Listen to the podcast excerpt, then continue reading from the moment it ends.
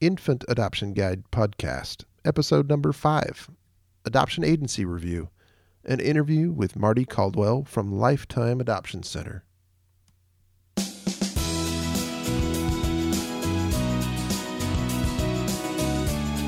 Well, hello, everybody, and welcome back to another episode of the Infant Adoption Guide podcast. My name is Tim Elder, and this is the podcast dedicated to those of you who are dreaming of becoming parents through domestic infant adoption.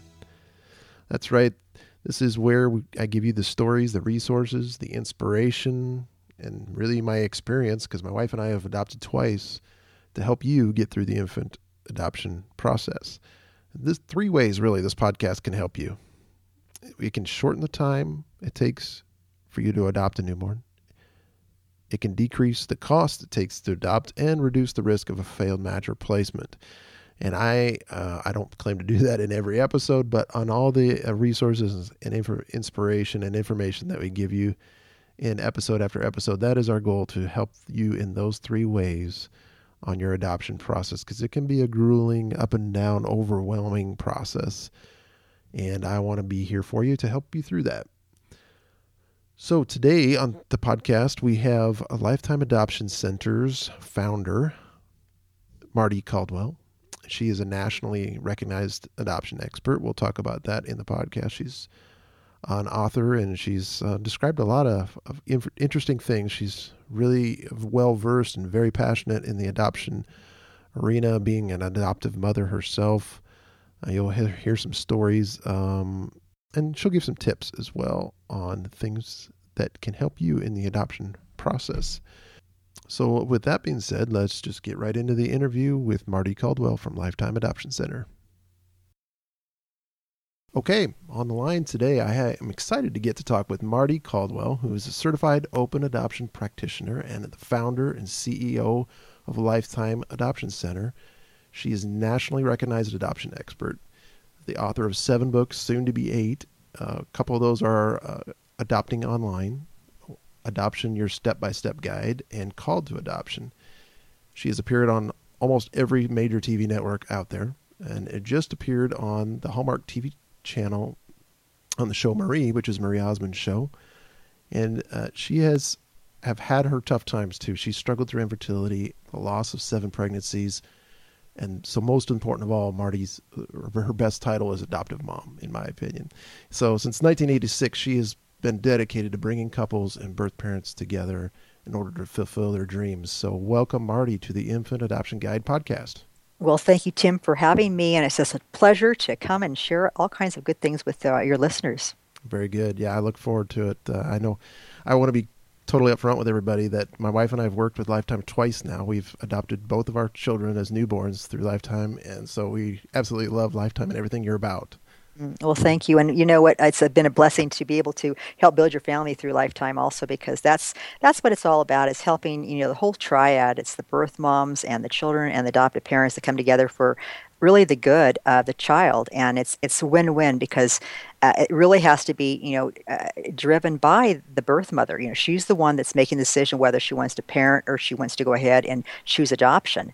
And then when we have great families for them to select from it really makes it very easy for them to say you know i feel really at peace about this and uh, this is what i want to go want to do.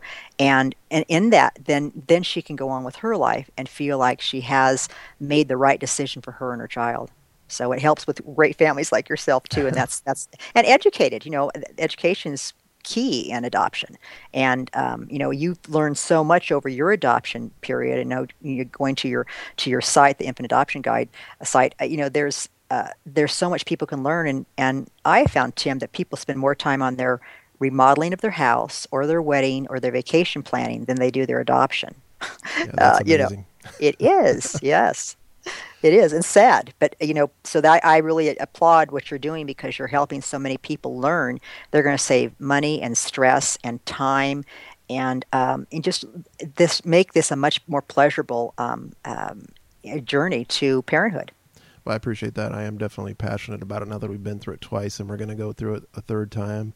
Mm-hmm. It, it, becomes even more of a passion to me. So I really appreciate you coming on. I know you have a lot of expertise and a lot of great advice and information to share with us. So I think we should uh, get jump jump right into it.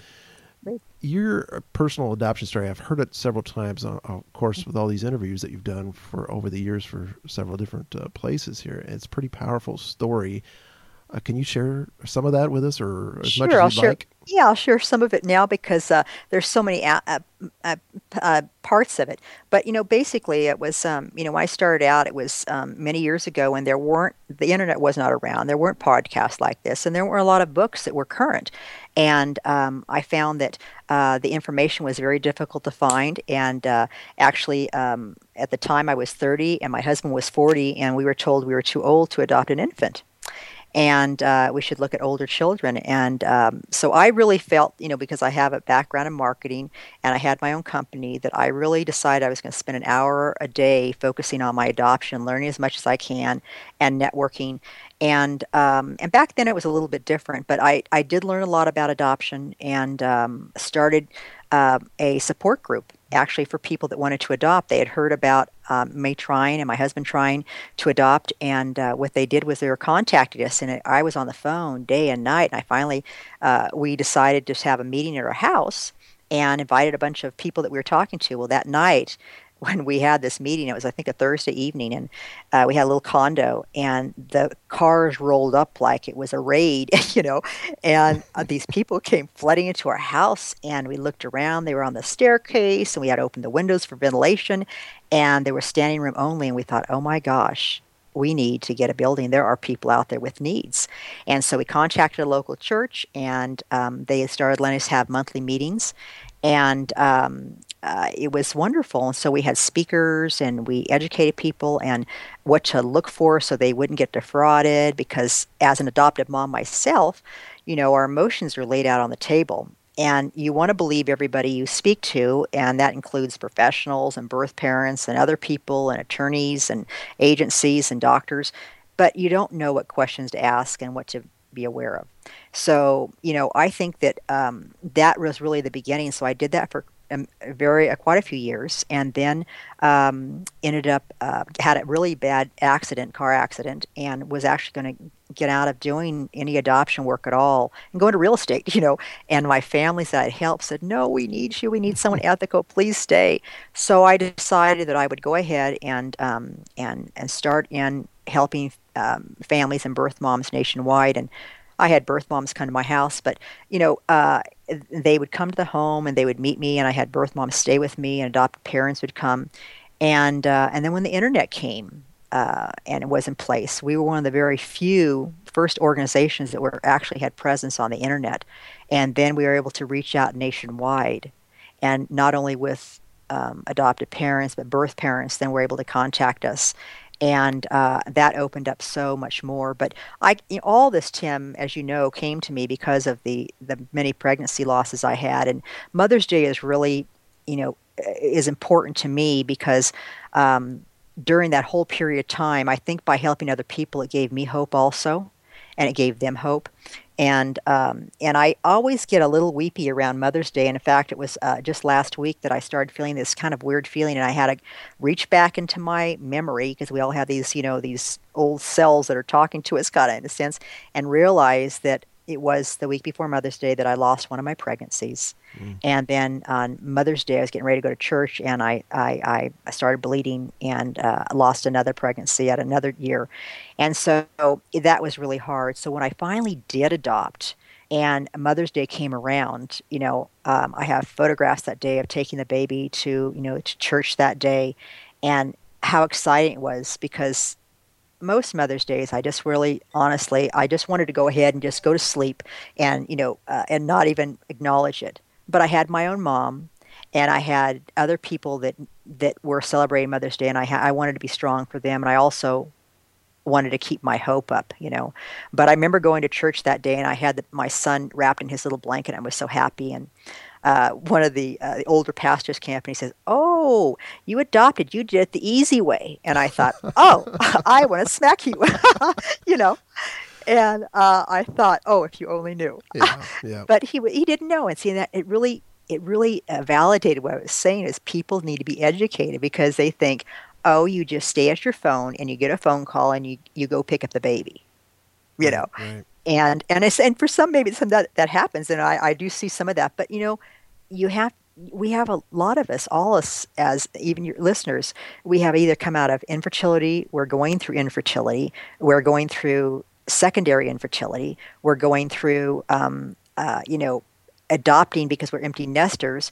Um, there are lots of different reasons people adopt, but they all have a story that starts with a dream that they want to be parents, and they're looking at adoption as one of those those avenues. And some people, they really have to ask, do I want to be, you know, and I wanted to be pregnant.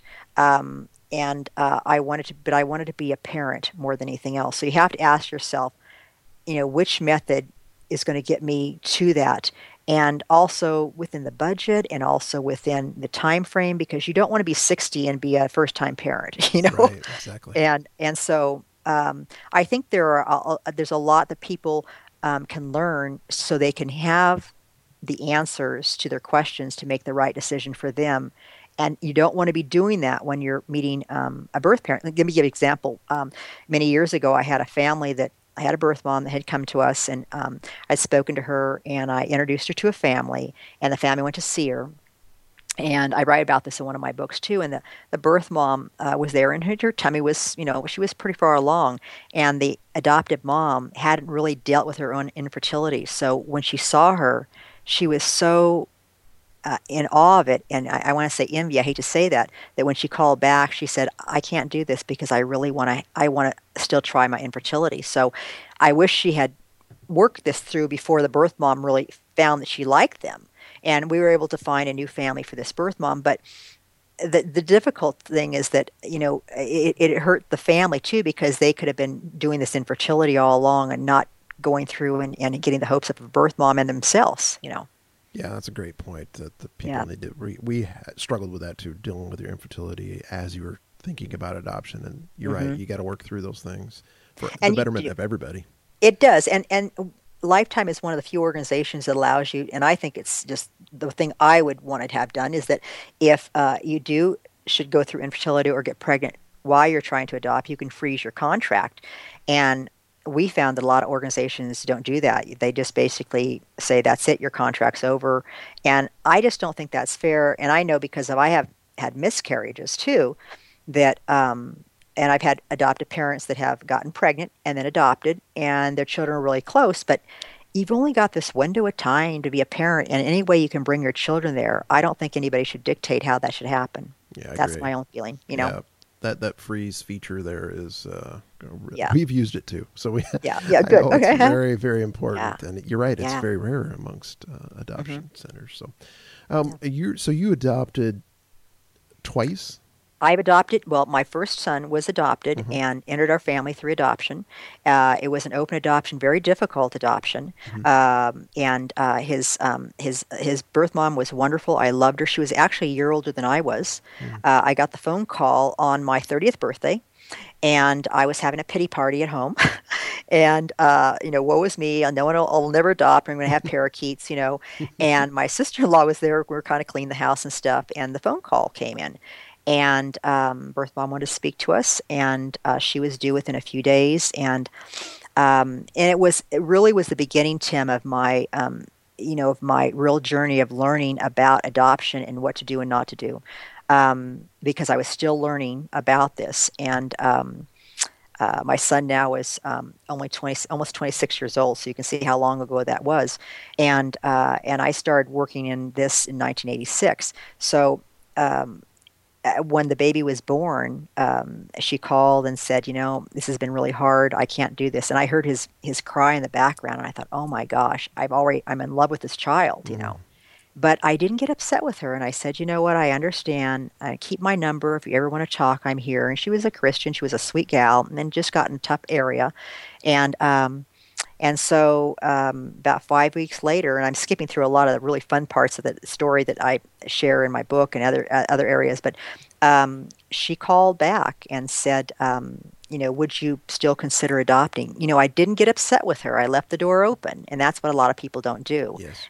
And um, and she felt comfortable, so she did. Um, she flew out, and uh, uh, we met and we actually had dinner. She came to our house, and I said, uh, you know, I want you to sleep on this.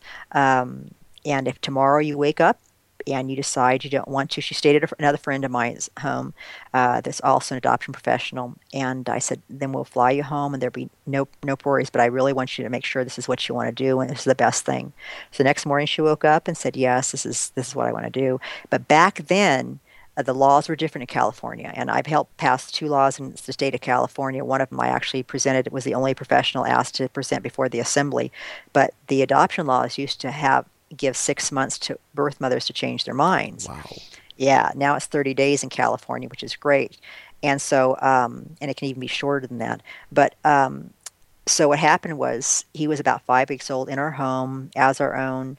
And um, we get this phone call from the attorney's office and said, uh, you know, are you sitting down? And I said, well, yes. And I had just spoken to the birth mom and I had some, some odd feelings about you know, uh, that we weren't on the same page for some reason. So when I got the phone call, I kind of, in the back of my mind, kind of had a feeling something was going awry.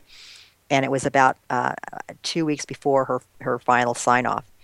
And um, she said the birth father and the birth mother are I want to get married and they want the baby back. Oh my! And I said, uh, you know, he now he's you know he's he's almost six months old, you know, or almost or, or older.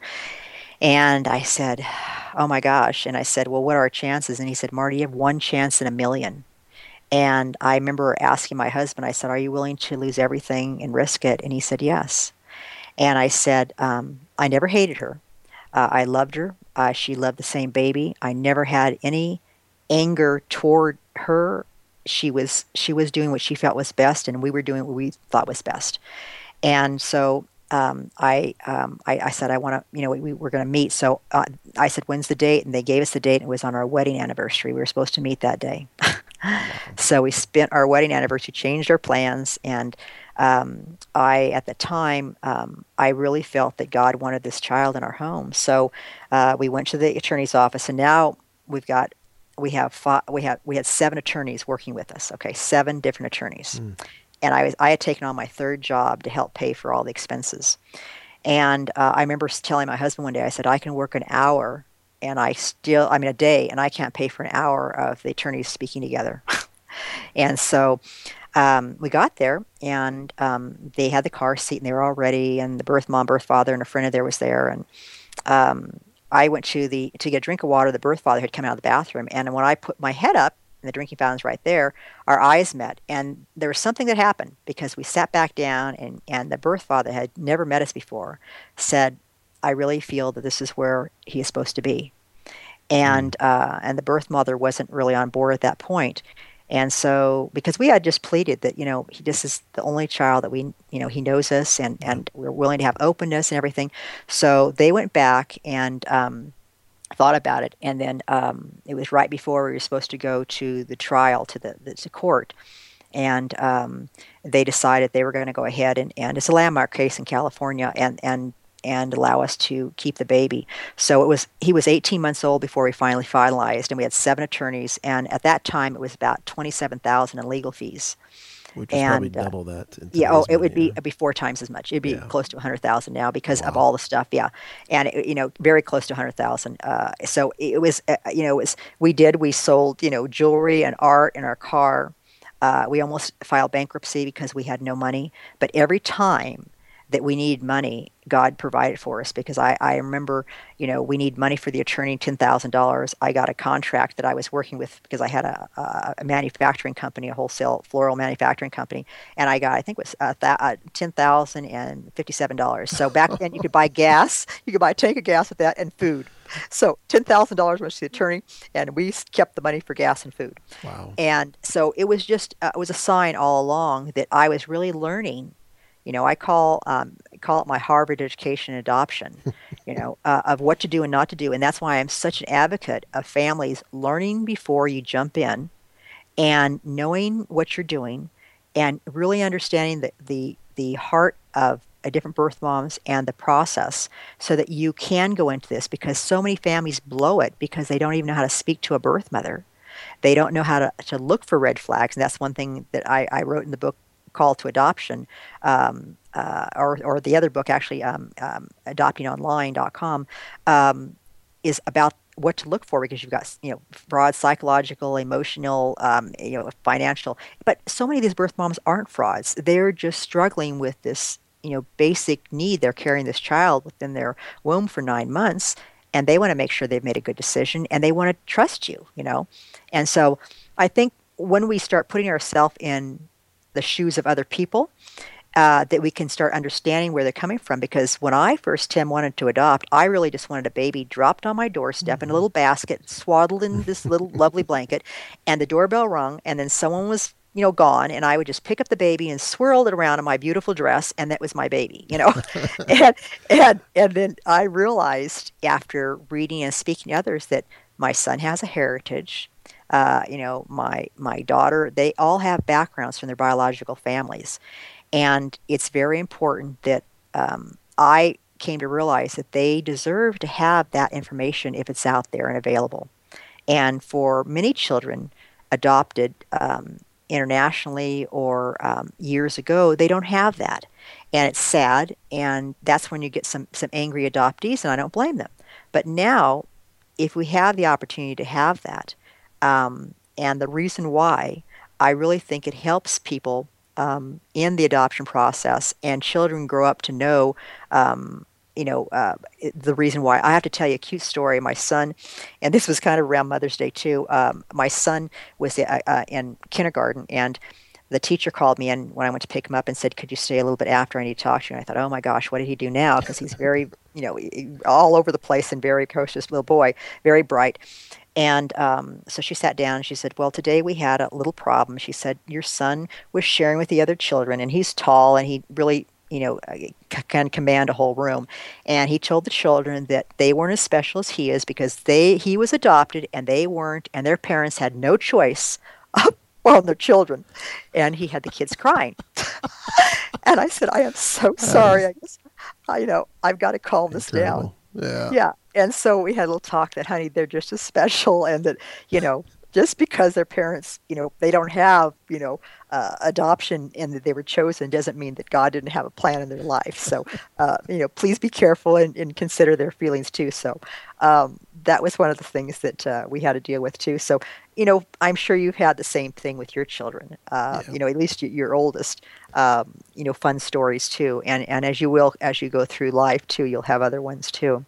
Um, so, you know, going back to some of your questions about, you know, adoption, some of the tips, I think it's really important that people get the information. I mean, I would definitely encourage them to subscribe to your podcast because um, uh, there's something they can listen to. And I find that the more I listen, uh, the more I learn. And as I speak to other people, and if you even, if you, you know, I have people that live in, in, in middles of, in small cities and towns, I should say, they have very few people. And the only way they can get information is doing it through the internet and, and books. And, um, but they want to adopt. And I've had many families that have flown out from Missouri that are in the middle of these, you know, 5,000 acre type places and um, they've got a great family you know and great life they can offer but they are limited in their connection with other adopted parents and i find that connecting with people that have adopted in the last let's say five to six years is sometimes sometimes the best um, information you can get because they've been there.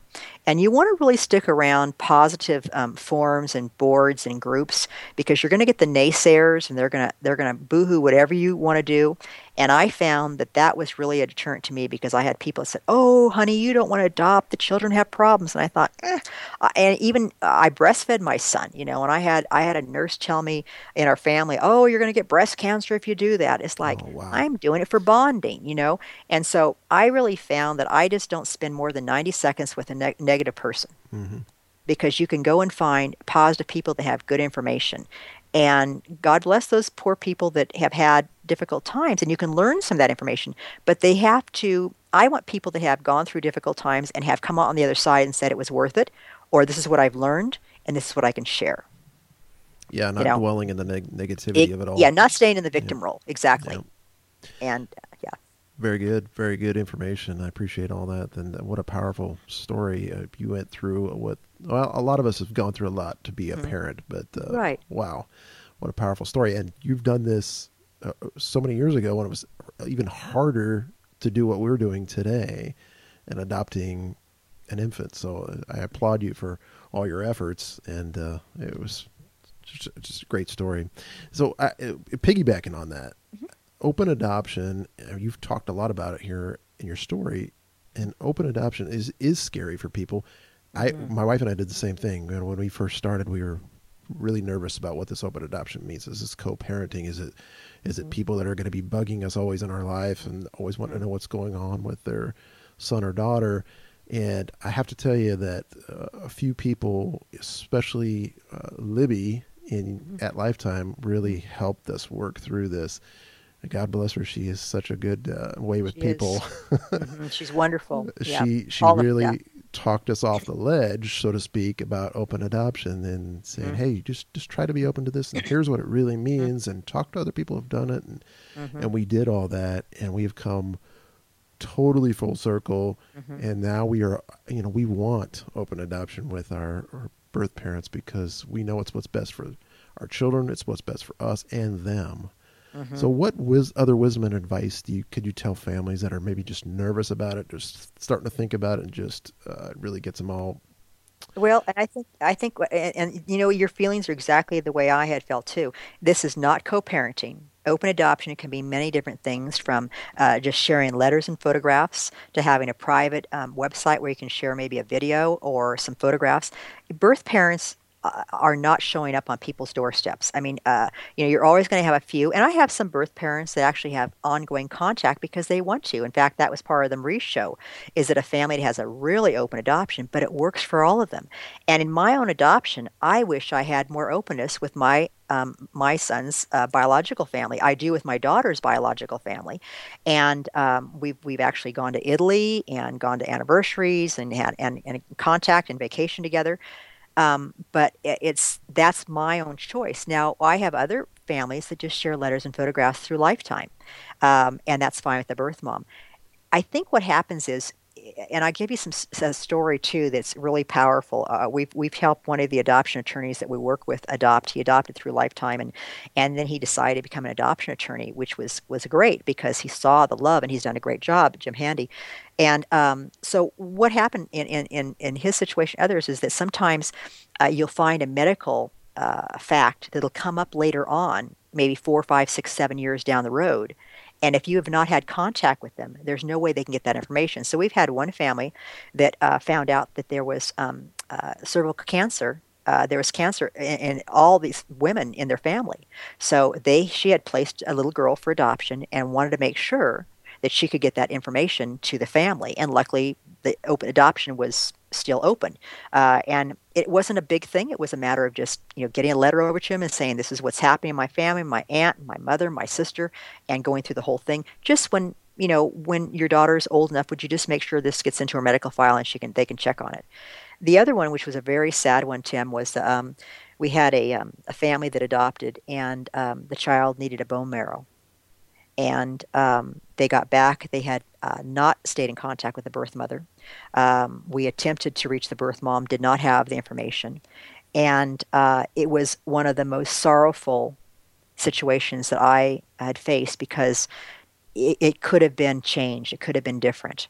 And um, and here they were with this child that could have made a difference. And so um, I really tell people that there are many reasons for this. Now, this doesn't mean that you have to have it, it's just being gracious. It's being gracious because um, you know the day before mother's day is birth mother's day. And we always want to acknowledge that we would not be mommies and daddies if it weren't for um, birth families coming together and saying this is the best thing and we have to honor that because we can people can shove it under the carpet and everything else but you're still the parents. You're still the parents. And this is what my son did when when he was uh, gosh i think he was 16 years old. I was in the laundry room and he's a uh, I'm I'm five three if I if I stand on my tiptoes sometimes, and and he's like six two, and so um, so when we were in there and and I've always I would say to him, "Do you do you want to contact your birth mom? You know, you want to have more going." And and he knew it was I guess bugging me because he my son and myself are so much like each other. It's unbelievable. And he leaned over and put his arm around me and he kissed me and he said, "Mom, you're my mom. You'll always be my mom. I love you." and I'm fine. And and it's just like he I needed to hear that. Now here I am an adoption professional. You think I'd have it all together, but you know. And you know you just want to know. Yeah. But it was at that point that I realized that, and I, and I knew before that I, I can't have enough people love my children. Yeah. And and that's the same thing with uh, with my daughter, with her her biological family, is that um, is that she's gone to be with them. They they love her. Uh, she's got connections. I know where she gets her musical talent. Um, you know, if you don't have some information about that, you don't know what to kind of um, to, to, look for. Um, and so I know that I started my daughter early in music because her whole family on that side has all this music, you know, and she has a beautiful voice and um, very talented, very artistic. And the same thing with my son. I know enough about his biological family, um, even though we don't have contact now, and I wish we did. Um, but I knew enough about information at the very beginning that now I know the type of areas that he would do best in, and also where he struggled.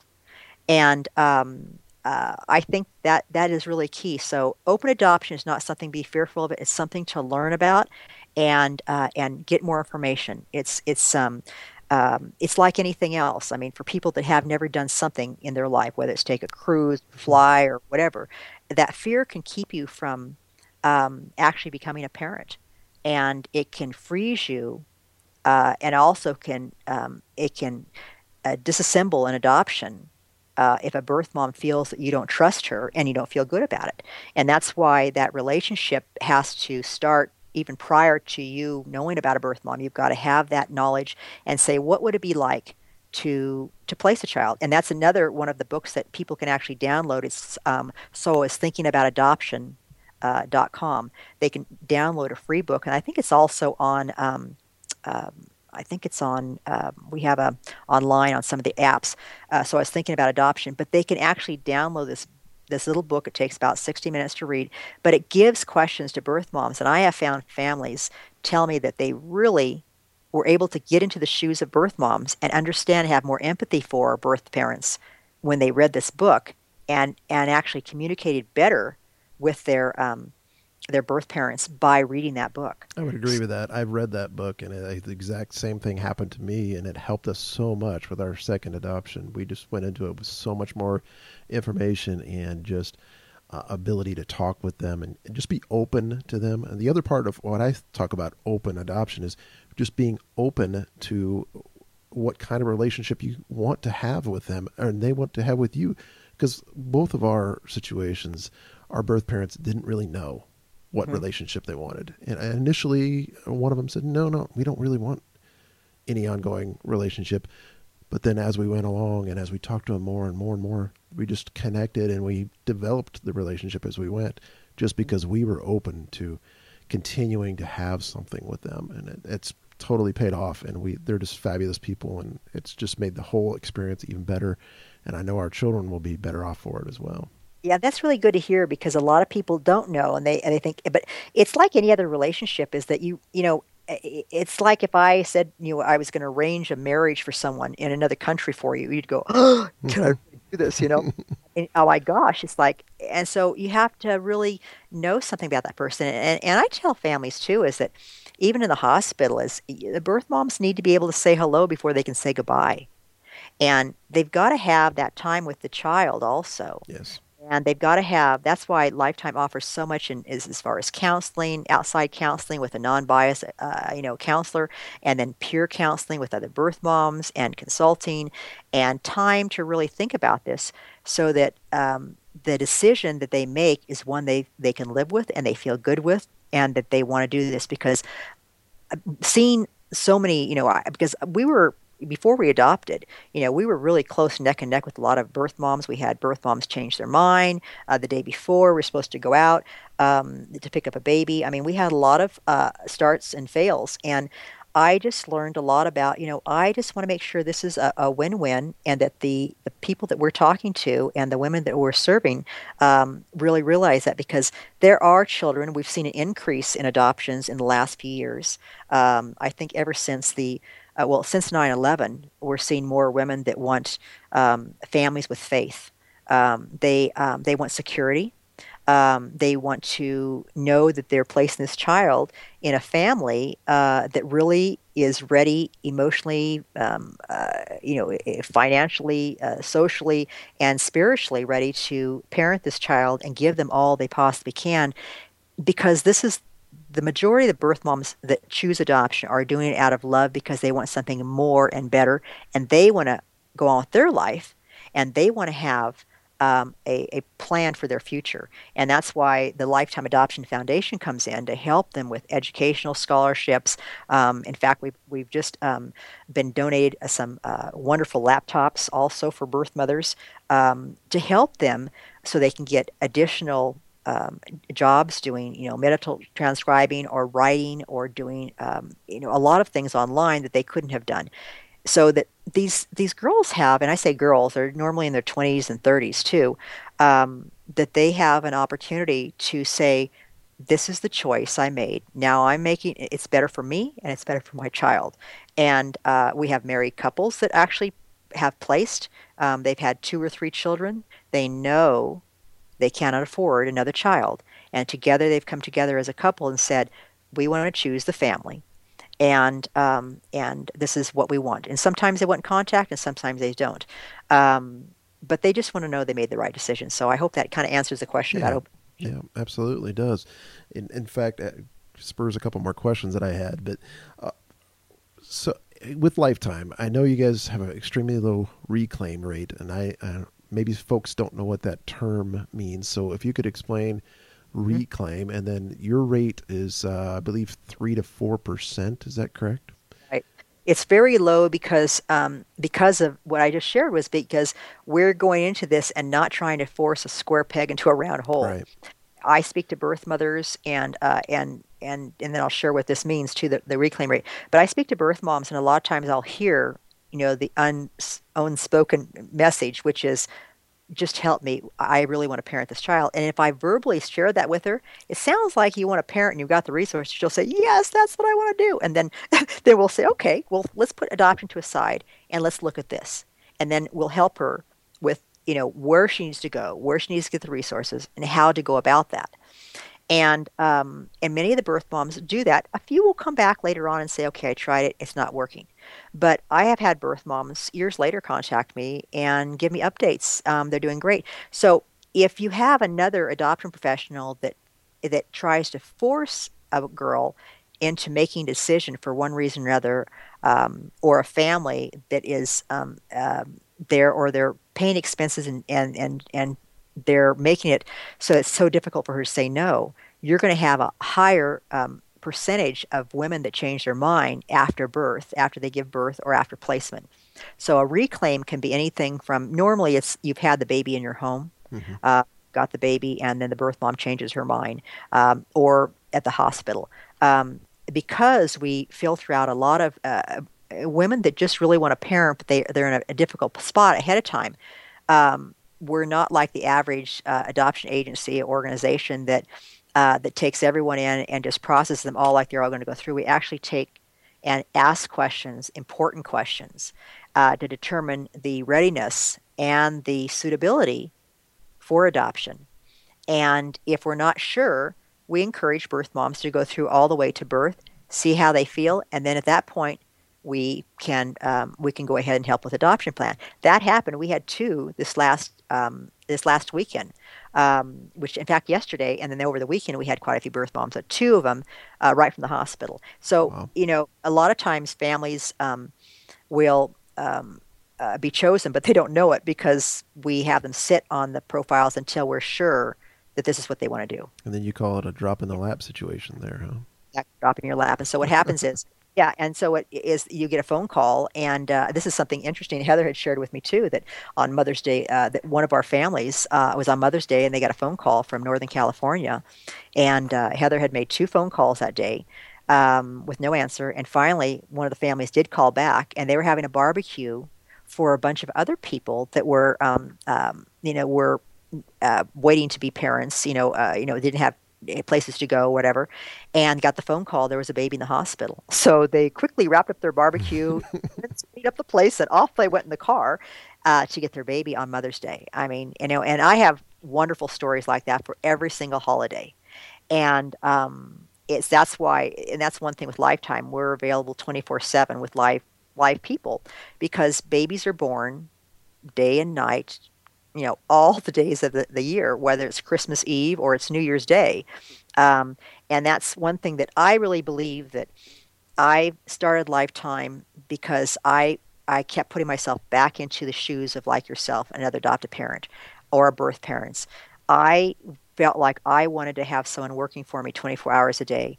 And yes, maybe a little workaholism there, but uh, I, I want to be sure that they were putting their full effort into having me become parents um, because it, you get anxious. I know, you know, Tim, when you guys are waiting, you know, you're, it's like the days seem longer. Oh, no doubt about it. Yeah, even after our second, after our first, and we're waiting for our second, it was a little bit easier because we have a daughter at home. But this, as the days wear on, exactly, you you just get that anxiousness about you, and like, is this ever going to happen? Yes, I know it will. We did it yeah. once. exactly, you get that self doubt, and then all you got to do is find one naysayer, and then you're in tears. Yeah. And um, and and you know, and I've been there, and that's why we put things in like our, you know, we have the the educational webinars we do for our families. We have a private website. Um, we have check-ins. We have people that um, can be in contact, so to let them know what we're doing. And um, and for me, that's a real passion because it's just not a nine to five job. And I find that a lot of my colleagues go, "Gosh, Mardie, why do you put so many hours in? You know, go skiing, take the week off between Christmas and New Year's." And I thought, I can't do it. You know, I've been there, you know, and a lot of my colleagues have never been adoptive parents. In fact, Lifetime is really the only organization that has a face in front of it, that has a, you know, a person that has that is there. You can see a real person that's it's myself Mardie caldwell. I've been there before because i've been in their shoes. Um, most of the other organizations are company names and there's a, a bunch of you know, maybe very nice people running it but uh, and some that had experienced it. But I'm doing this uh, and with my my team. I mean, it's my whole team really doing this because we really um, have a passion and we see the needs out there, not only in, in the the birth parents that come to us and the children, but our adopted parents and. Uh, we feel we have an obligation to help them come together, and that's that's our whole thing. This is a we tell people it's not week long adoption; it's lifetime adoption. You know, and yeah, I'll, I'll, attest to that. You know, we've done two adoptions through Lifetime, and, and you guys have been fabulous. And uh, through all of my work and everything I've done through my website, I've done a lot of agency research, and I thought, well, maybe we we know we want to adopt a third time. Let's look at other agencies. Maybe there's another place that's for us. And the further my research goes, the more I come back to Lifetime with just everything that you guys do for us and have done for us. And you just do an excellent job. You stay at the forefront of technology and you have the right people working for you to help you through the process. So I really give you kudos for that. And that's all. It's all our team. I mean, that's the whole thing. We've got. You know, I'm I'm very blessed to have the people that we have because they are. They care about it, and that's one thing is that we tell people that you know um, this is a um, this is a, a a job that you will do, as you know, too, um, that there's not much more is more satisfying um, than than the work we're doing because we cry every day and we laugh every day and we get goosebumps every day and we um, we see these little miracles going on all over the United States, and it is it is awesome. And even after you know you know 20 almost 30 years now going into it i i still have this deep passion um, and excitement. Uh, you know, and I have to get baby fixes. I'll call and say, guys, baby fix. Where is a baby? You know, and just to hold and, and kiss on. And um, and this is God told me many a long time ago. I was at a Roe versus Wade um, service, and I was praying for another child. And uh, before the prayer even finished my, my out of my mouth, uh, it's like the Lord hit me on the back of the head, the two by four, and said, "These are all your children." And if you had another one, you couldn't do what you're doing right now. And so every child you help, your these are your children also. And I'll tell you, Tim, that brought tears to my eyes, but it also warmed my heart. And so for me, when I see all these children and all the pictures on our walls, and I hear from families like yourself, I am blessed and I feel satisfied, you know, that um, that God blessed me with the children I have now, but also all these other children um, across the nation. And and and I want to encourage people right now that are looking at adoption, the, the biggest tip I can probably give is don't ever give up. Do your homework. Have a strong support team. communicate, communicate, communicate. That's with your your spouse, with the people you're working with, and and then go back to never give up, because um, I believe that for every family that truly feels that this is the way that they want to build their family, um, that they will adopt, and um, and it, it, can be difficult at times. It can be um, tiresome. Um, you want to. I've done this too. You want to throw the paperwork in the corner and say, "That's it. I'm not going to do it." And you you you have to keep going back every day and saying it's going to happen. And what do I need to do? And keep your faith up. And I really believe those are the tips that I can give people. They're very simple, but they work. They've been working for for thousands of families, and I, I believe they'll work for your listeners too if they they you know they apply those and uh, keep them at heart. Yeah, I totally agree. If you stick with it, there there is the child out there is that's meant for you is mm. out there for you. You just need to hang on, and you will adopt. Uh, I, I before we go or before we wrap this up, I just want to quickly go into a little bit about more about what Lifetime does. Uh, your website, at least right now, uh, um, in the future, this may fluctuate, but you do about 12 adoptions per month, and those are primarily newborns, correct? Uh, primarily newborns, 10 to 12 um, mm-hmm. newborns uh, primarily per month. And it varies between month and month. Sometimes sure. we can have 15, yeah. sometimes we could have eight. And uh, lifetimeadoption.com is the website. And if people want to call, they can also call at uh, 1 800 923 6784 1-800-923-6784 and they can get information. They can go on the website and get um, uh, information about lifetime. Uh, we can't take all the families that apply with us um, but we do have a free application which is very rare in this world today. And um, they can you know get information to see if uh, if because we want to make sure that we can help people because our success rate is very high when families do just what I shared with them. And um, and if not we give them resources for it too. But um, you know we love uh, hearing from people. Uh, we'd love to hear uh, anybody that heard the show. Uh, definitely to mention your name, Tim. Um, that they heard, you know, heard this on your podcast. Uh, that would be very helpful too.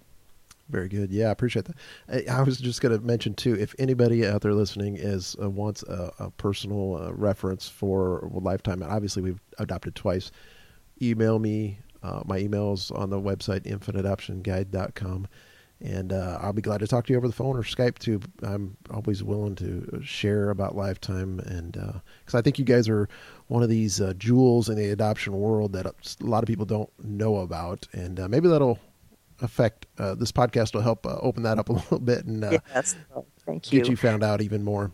Well, thank you so much, and we're excited that um, you know you've been with us and and you're doing this and helping other people. Thank you so much, Tim. And I hope everyone out there has a wonderful Mother's Day. Have hope that you too um, will soon be a mother and a daddy, and don't give up. And there there are resources out there like Tim's and uh, and Lifetimes, and I'm ha- here to help too. So thank you very much, Tim. Thank you. I really appreciate all your time and your expertise. Very great uh, wisdom, and uh, we look forward to talking to you again down the road. Yes, that'd be great. I would love to. Okay, thanks, Mardie. Thank you. Well, that was a great interview with Mardie Caldwell. She did a great job of giving us lots of tips, advice, and wisdom on how to get through the adoption process. And she really has a powerful story. So I hope you enjoyed that episode. I know I did. She's a very uh, she's very passionate about adoption, as you can probably tell in her in her interview. And um, I look forward to talking with her again. And uh, really, it, this is really perfect timing for Mother's Day that's coming up that she gives some Mother's Day stories and being an adoptive mother herself. So please feel free to share this podcast with uh, those you know in the adoption arena or those of even thinking about getting into adoption. This would be a great interview for them to listen to. You can get the uh, interview on iTunes or in Stitcher. And you can also download and listen to the podcast on my website, infantadoptionguide.com forward slash 005, because this is episode number five. Well, while you're in iTunes, I would really appreciate it if you'd stop by and leave me an honest review. It's really easy to do, and I, I thank you for taking the time to do that for me. You may already know how overwhelming and difficult it is to find the right adoption agency for you. Well, I have some resources on my site that can help you. If you go to infantadoptionguide.com forward slash adoption agencies, there you will find lots of information on how to find the right agency, what questions to ask them, and much, much more. Okay, I want to wrap this episode up. with a question for you. What research have you done to find the right adoption agency or, or attorney to help you? Go to infantadoptionguide.com forward slash 005 and leave a comment. Thank you so much for listening. Until the next episode, remember to stick with your adoption journey. Your dream of becoming parents will come true.